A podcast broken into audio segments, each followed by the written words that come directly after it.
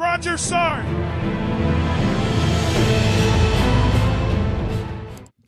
All right, so welcome back to the Roger Sarn podcast, and I'm your host, Sarn Cruz, and today we're going to be talking about pros and cons of joining the Army. So again, just like always, I don't want to waste your time, so let's go ahead and get started. So let's knock out the cons first. First con that I came up with is being away from your family. Now, being away from your family can be dis- difficult for the first time because, for the most part, really nobody wants to be away from the family. However, I would argue that if you were to be away from your family, you would probably be do you will probably do better at a younger age versus an older age. And I say that only because the older you get, the harder it is for you to adapt. Um, either way, it can it can be very scary to leave Um, your nest for the very first time. So either or, it's still going to be a rough period.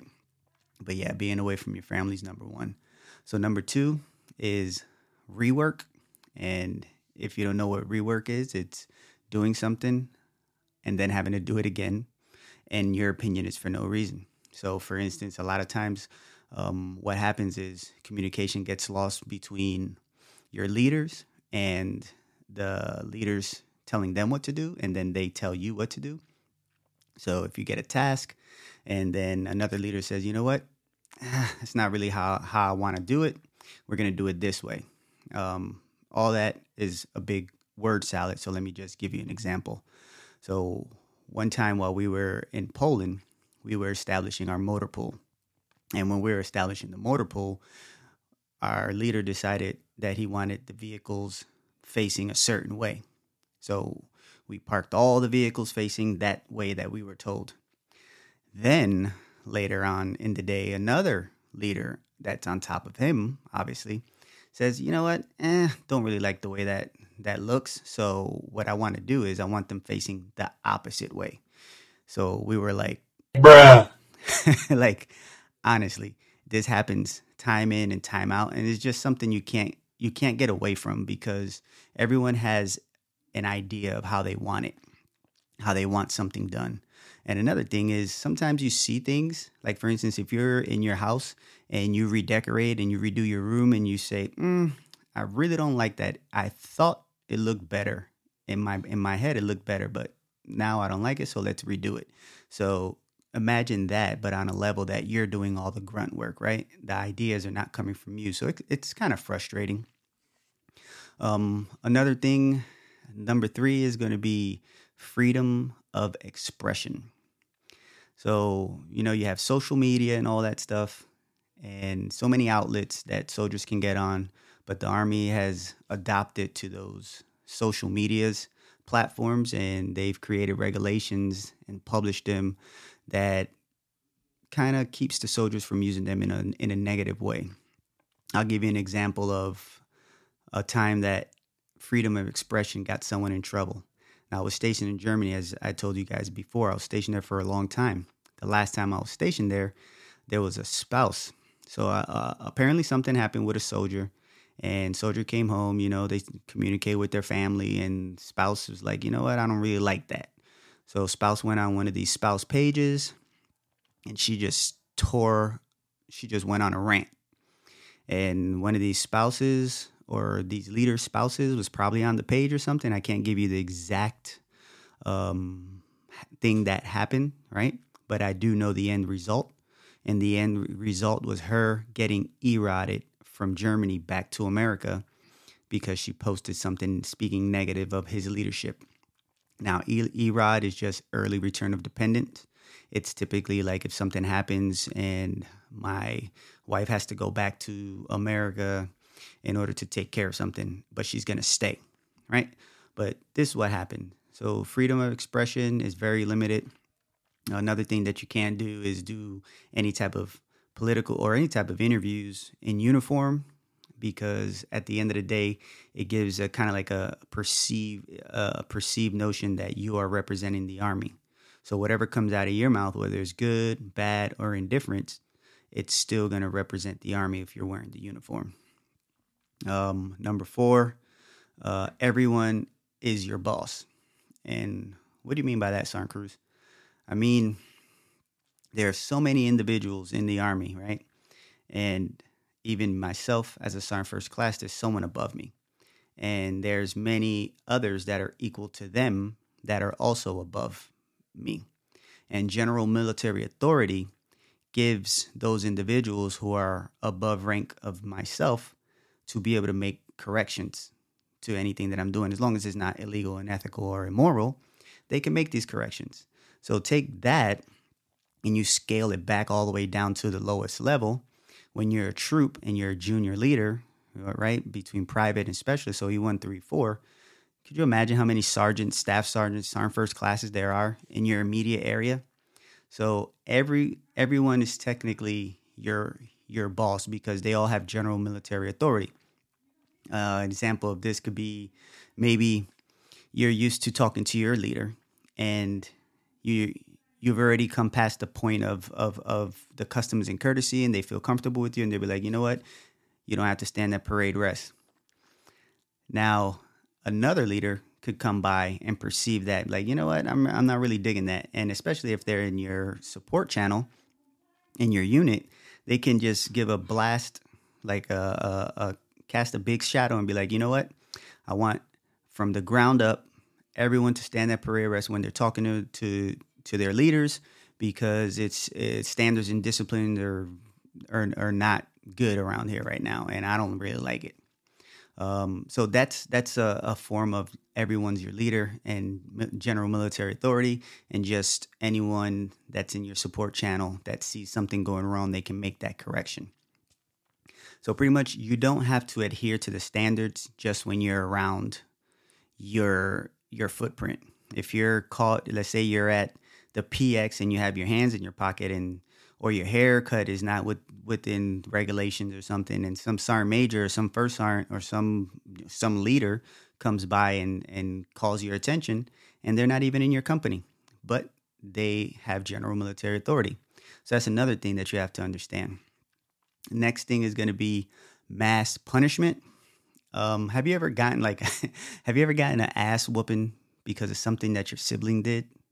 It's the same shit here, especially like in basic training. That's going to happen a lot, but it's, it's like that. And, and that's what a lot of people say. It's an old school mentality, right? Just, just going and doing a mass blast shotgun to everyone. And therefore you don't have to just address that one individual, or it could be perceived as if I punish everyone for this thing, then no one else will do it.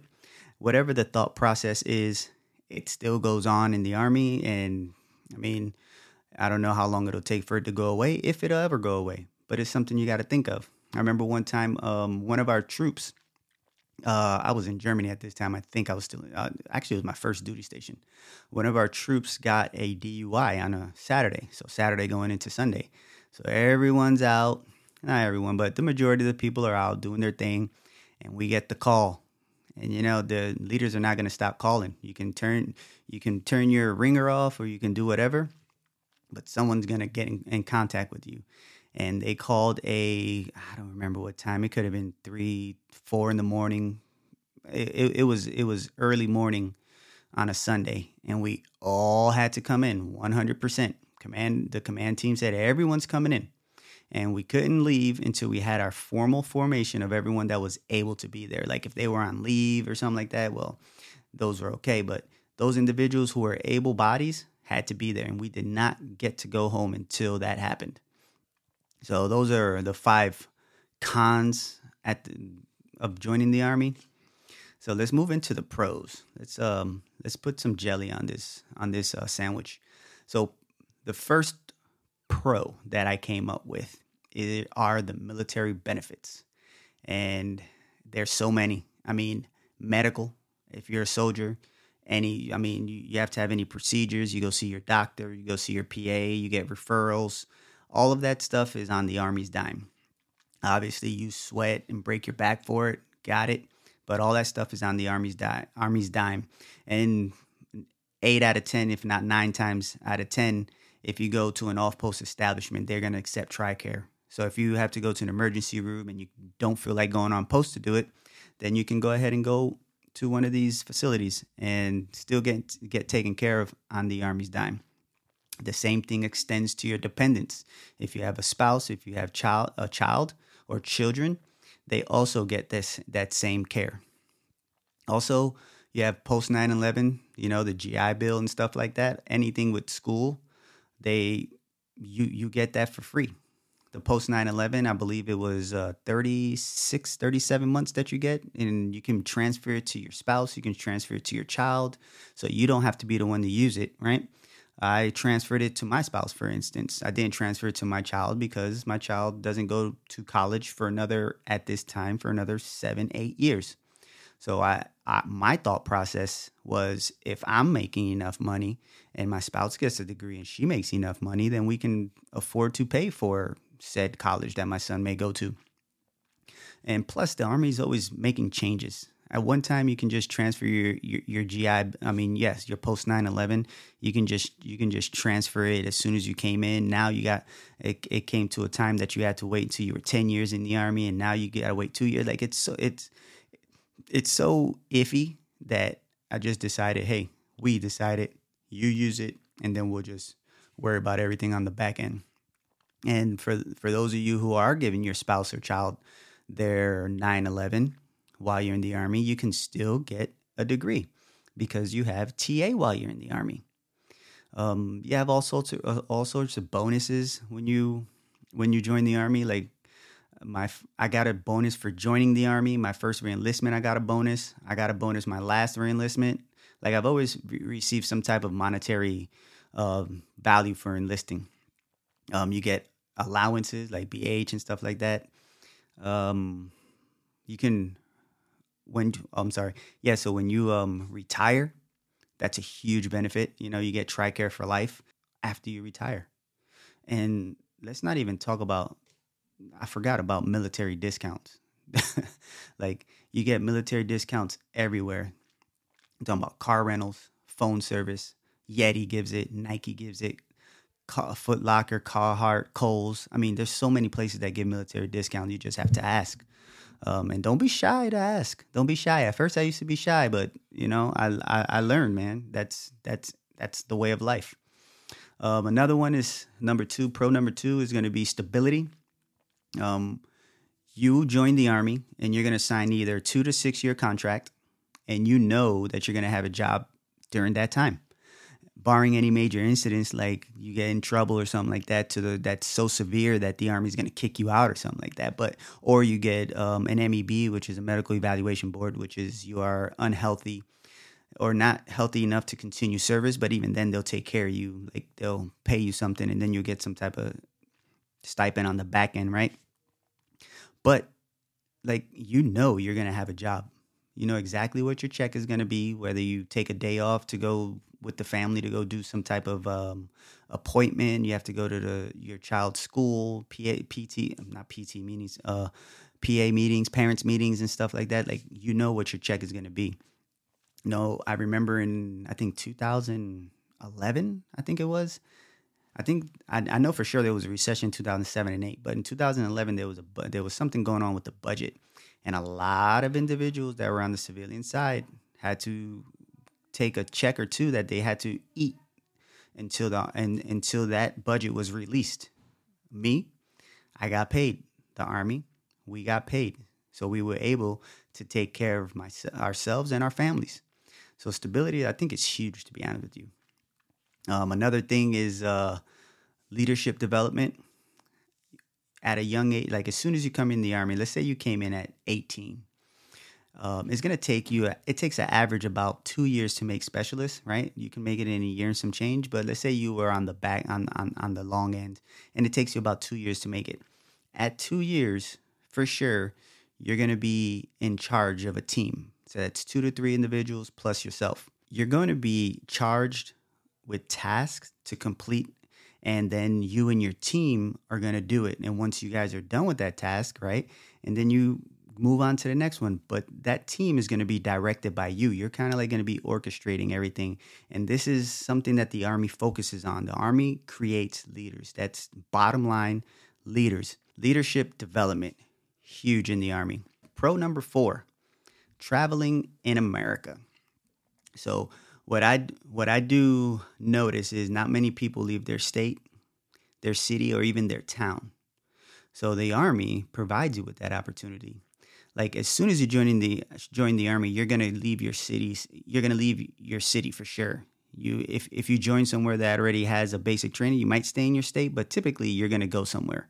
So off the bat, they're gonna take you away from the family, and they're gonna and and, and they're gonna take you somewhere, and then they're gonna put you in a place in which you are gonna have to fend for yourself. But at the same time, when you get there, you're gonna have opportunities for travel, not in basic training, but when you get to A I T. You can go all. You can go out. You can go explore the the town, and definitely when you get to your new unit. So it's going to provide you with the opportunity of just traveling America. And once you leave your your your state or the nest, if you will, you're going to be more apt to go places. A lot of people go back home, got it, but that that traveling mentality starts kicking in. Be like, okay, I went back home this time, but what am I going to do next time? And a lot of times when you when when you leave your hometown, you're going to learn to be more diverse as an individual, right? Because you're going to be experiencing cultures and others' way of life. And at the end of the day, I think this is my humble opinion that this expands your horizons and helps you deal with the world, or at least see the world in a different lens that you wouldn't see if you were just in your area and around the same like-minded peoples. Uh, last but not least, Army schools. Actually, yeah. Army schools, you get a a once in a lifetime experience. Like, and I'm gonna say I'm, I'm gonna say why. Not many people just willy nilly jump out of airplanes or rappel from helicopters. And if you do take that experience, you're probably gonna have to pay for it. In the Army, that's completely free. I mean, if you choose to do so and you qualify and you get through the school, yeah. Plus, let's say you go, you do complete your airborne training and you do arrive to an airborne unit. So if you're on airborne status, you get paid an allowance every month for jumping, you know? So let's say you don't want to do none of these high speed schools. Let's say my, my guy that I'm thinking about right now is an I T specialist. Guess what the Army does? They send you to S E C plus school, right? And that's huge, especially for, for for I T guys. A lot of individuals that I know are studying for that course right now. Uh, if you're in the medical field, they have healthcare administrators course. I mean, there's so many courses that you can take within your M O S.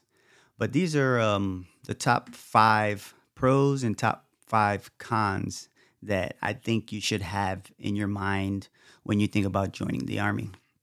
Okay, so as I said, I'm not going to waste you guys' time anymore. I appreciate you guys for joining me at the Roger Sarn podcast. Um, again, you can find me on Facebook, Instagram, and YouTube, potentially TikTok.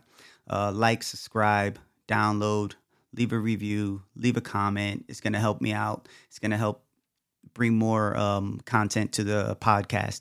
And if you have any questions, comments, concerns, and you have any ideas or any subjects that you want me to cover, you can reach me at rogersarnt at gmail dot com. And remember, you don't have to embrace the suck if you got the right tools in your ruck. I'm out.